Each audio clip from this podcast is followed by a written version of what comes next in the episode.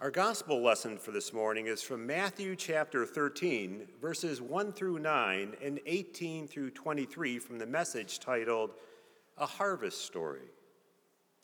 At about the same time, Jesus left the house and sat on the beach.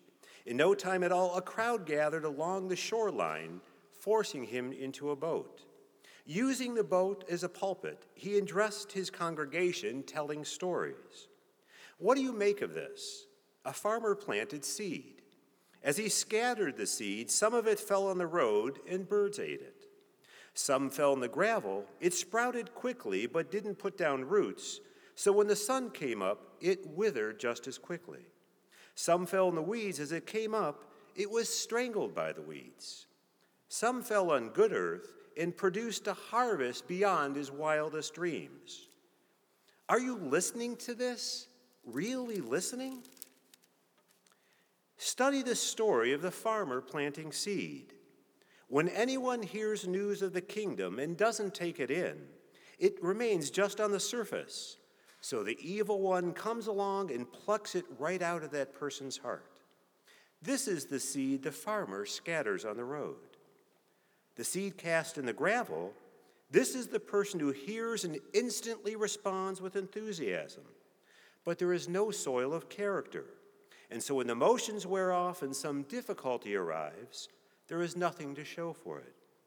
The seed cast in the weeds is the person who hears the kingdom news, but the weeds of worry and illusions about getting more and wanting everything under the sun strangle what was heard, and nothing comes of it.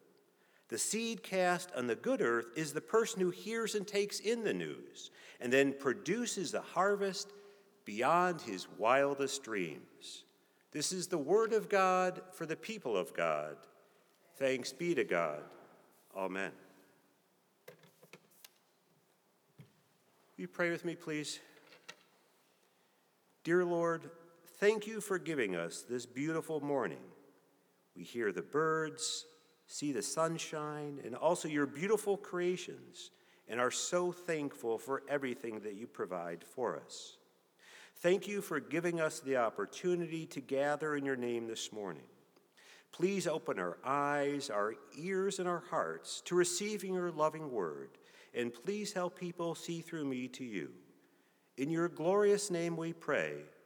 Amen. Good morning. First of all, I would like to thank Pastor Stein for providing me with the opportunity to present the word this morning. It's quite an honor. During lay servant training, they say you always need to have a sermon in your back pocket ready to go on a moment's notice in case you're called to deliver one with little advance notice. Thankfully for both you and me, Pastor Stein gave me a month's advance notice on this one, so I had properly time to prepare. Added thanks are due to both Melanie and Adrian in the office for putting up with someone like me who is a bit on the anal side in getting everything ready for today's service. Both were really terrific, especially with my 1,922 changes. If I were them, I would be praying for Pastor Clark's speedy return. I would also like to give special recognition to Dr. Kenneth Chalker, senior pastor of University Circle United Methodist Church, also known as Church in the Circle. I was introduced to Dr. Chalker when taking some advanced lay servant training through the district in how to properly prepare and deliver a sermon. What's great about the training is a variety of ministers conduct it, so you learn some good tips and ideas from all. However, while all were great, I found Dr. Chalker the most inspirational when he shared that it's more than just nailing the theology for the week. That is, he sees a key responsibility is taking the gospel that's over here and connecting it with what's happening in the world over here, and vice versa. And Dr. Chalker said that without that connection, he feels you've missed an opportunity to make the lesson more meaningful and understandable to today's congregation. So, in that spirit, that's what I will be trying to do. I love today's gospel lesson as to me, it's pretty easy to understand. That's one reason why I chose to read it from the message is I think the contemporary language used in it is more understandable in today's times.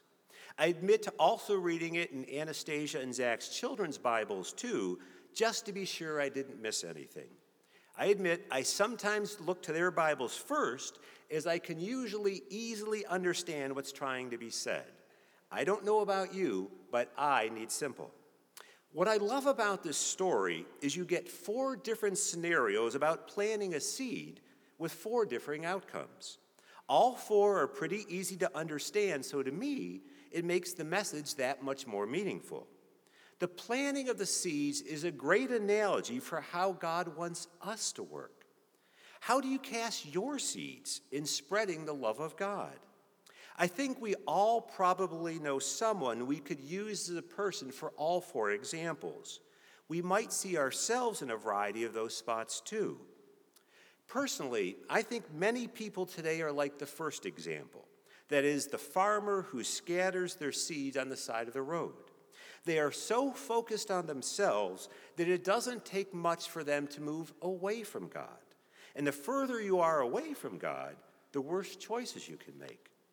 But we all likely know what I call the rah rah people, too. That is, they're with you when the good times are rolling, but not so much when the going gets hard. Well, it's easy to be a believer when things are going well in your life, but what about when some major difficulty pops up? And we all have them. My difficulty or difficulties are likely different from yours and yours from mine, but we all have them. It's part of life. So, do you stick with God during those tough times, or are you like that farmer that doesn't have soil of character? Then we have the one who casts their seeds in the weeds. That is, they lose focus of what's really important and let negativity take over their lives, overlooking the positive things that God is doing in their lives as well. Those kind of folks can be said to be looking at the glass half empty instead of half full. We all likely know folks like this and possibly could be that way ourselves as well. The last one is the one that we all strive to be. They plant their seed on the good earth, hearing the good news and living the good news, and they produced a harvest beyond their wildest dreams.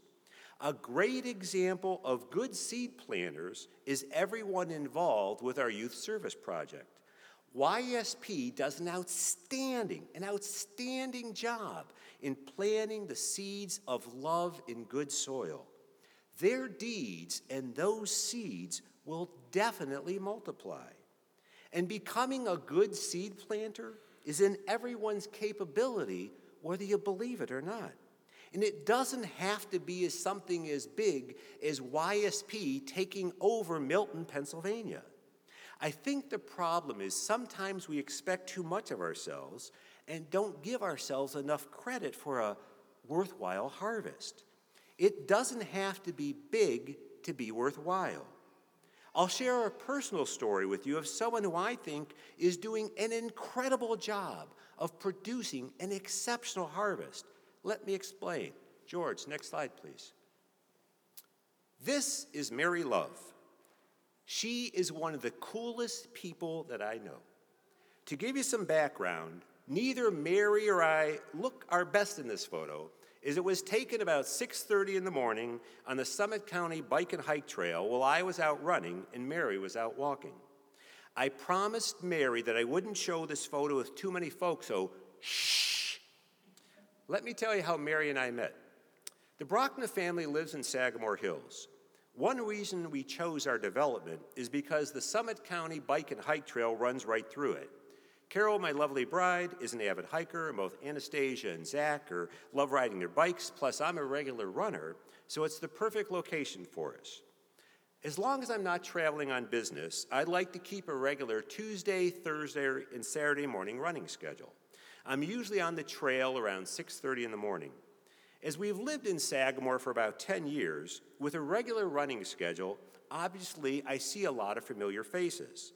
Most of the times is just a nod in the morning along with a quick hello passing folks by.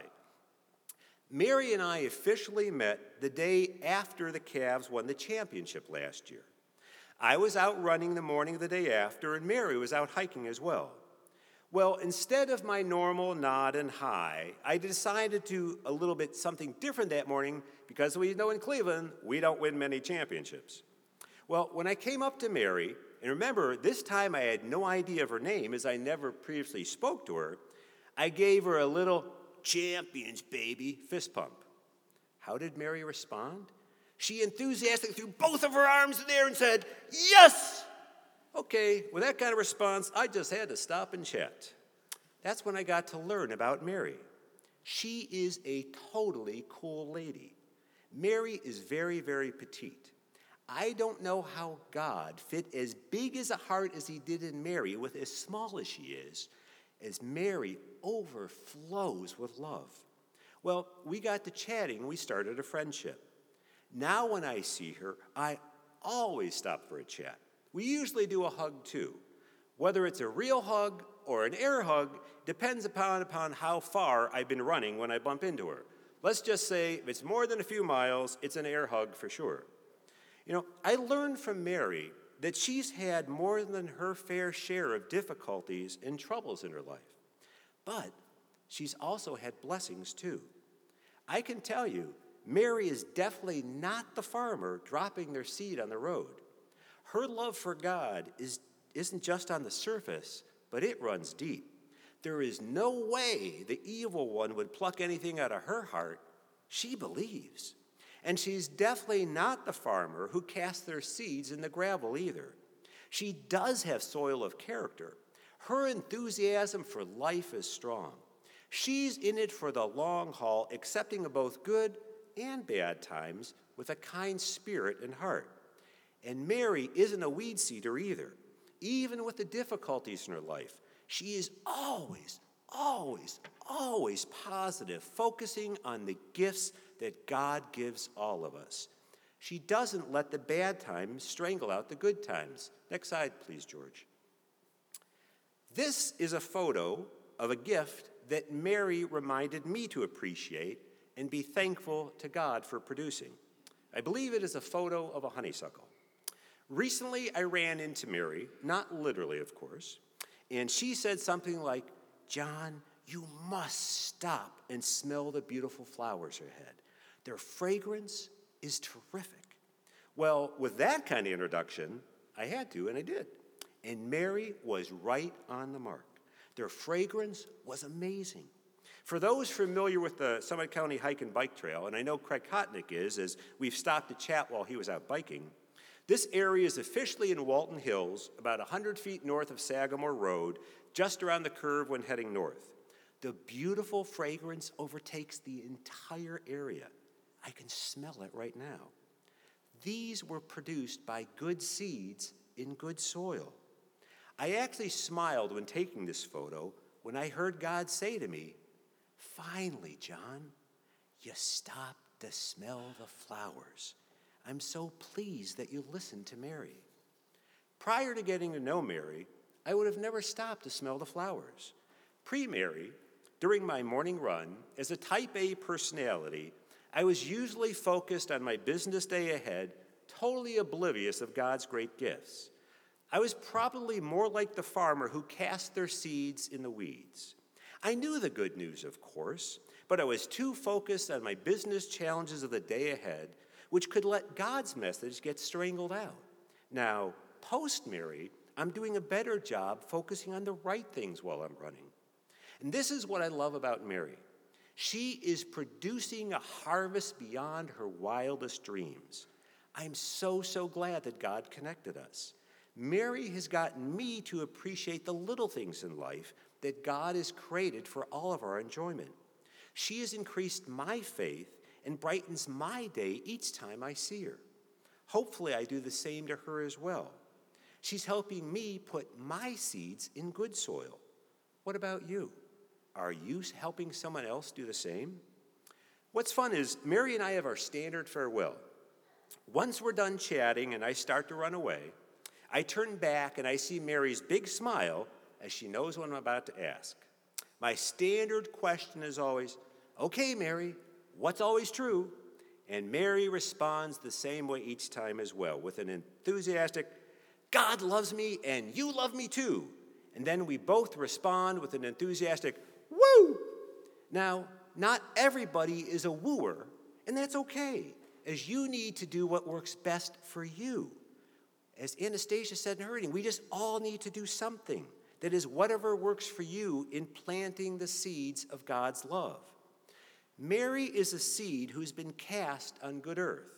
She hears and takes in the news, sharing it, producing an incredible harvest. I am proud to say that I count myself as part of her harvest.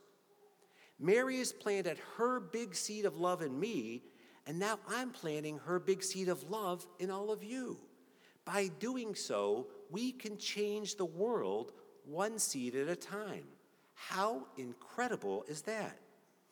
When I asked Mary's permission to use her in my sermon today, she graciously agreed as she wants to spread the seeds of her love, even though she wasn't too crazy with the idea of sharing our picture since we didn't quite look our best at 6:30 in the morning.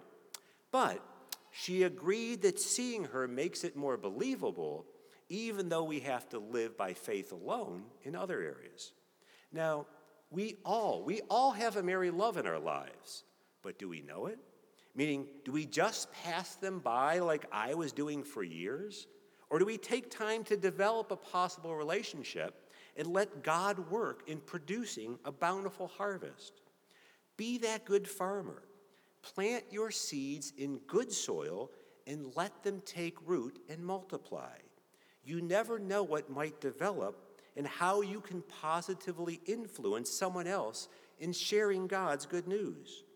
And everything, everything you produce out of that good soil will be good, regardless of how big or small. Remember the story of the little mustard seed? It's a few verses beyond today's gospel lesson. Let me read it for you. It's Matthew chapter 13, verses 31 through 32. He told them another parable. The kingdom of heaven is like a mustard seed, which a man took and planted in his field. Though it is the smallest of all your seeds, yet when it grows, it is the largest of garden plants and becomes a tree, so that the birds of the air come and perch in its branches. So plant your good seeds, regardless of how small, in the good soil and watch what grows you'll be amazed at what you'll likely produce. It will likely be a bountiful harvest, just like God desires. Just be sure to take time and stop to smell the beautiful flowers of your results. And don't forget, even when you're having a bad day, where nothing seems to be going right, always, always, always remember that God loves you and I love you too. Woo! Amen.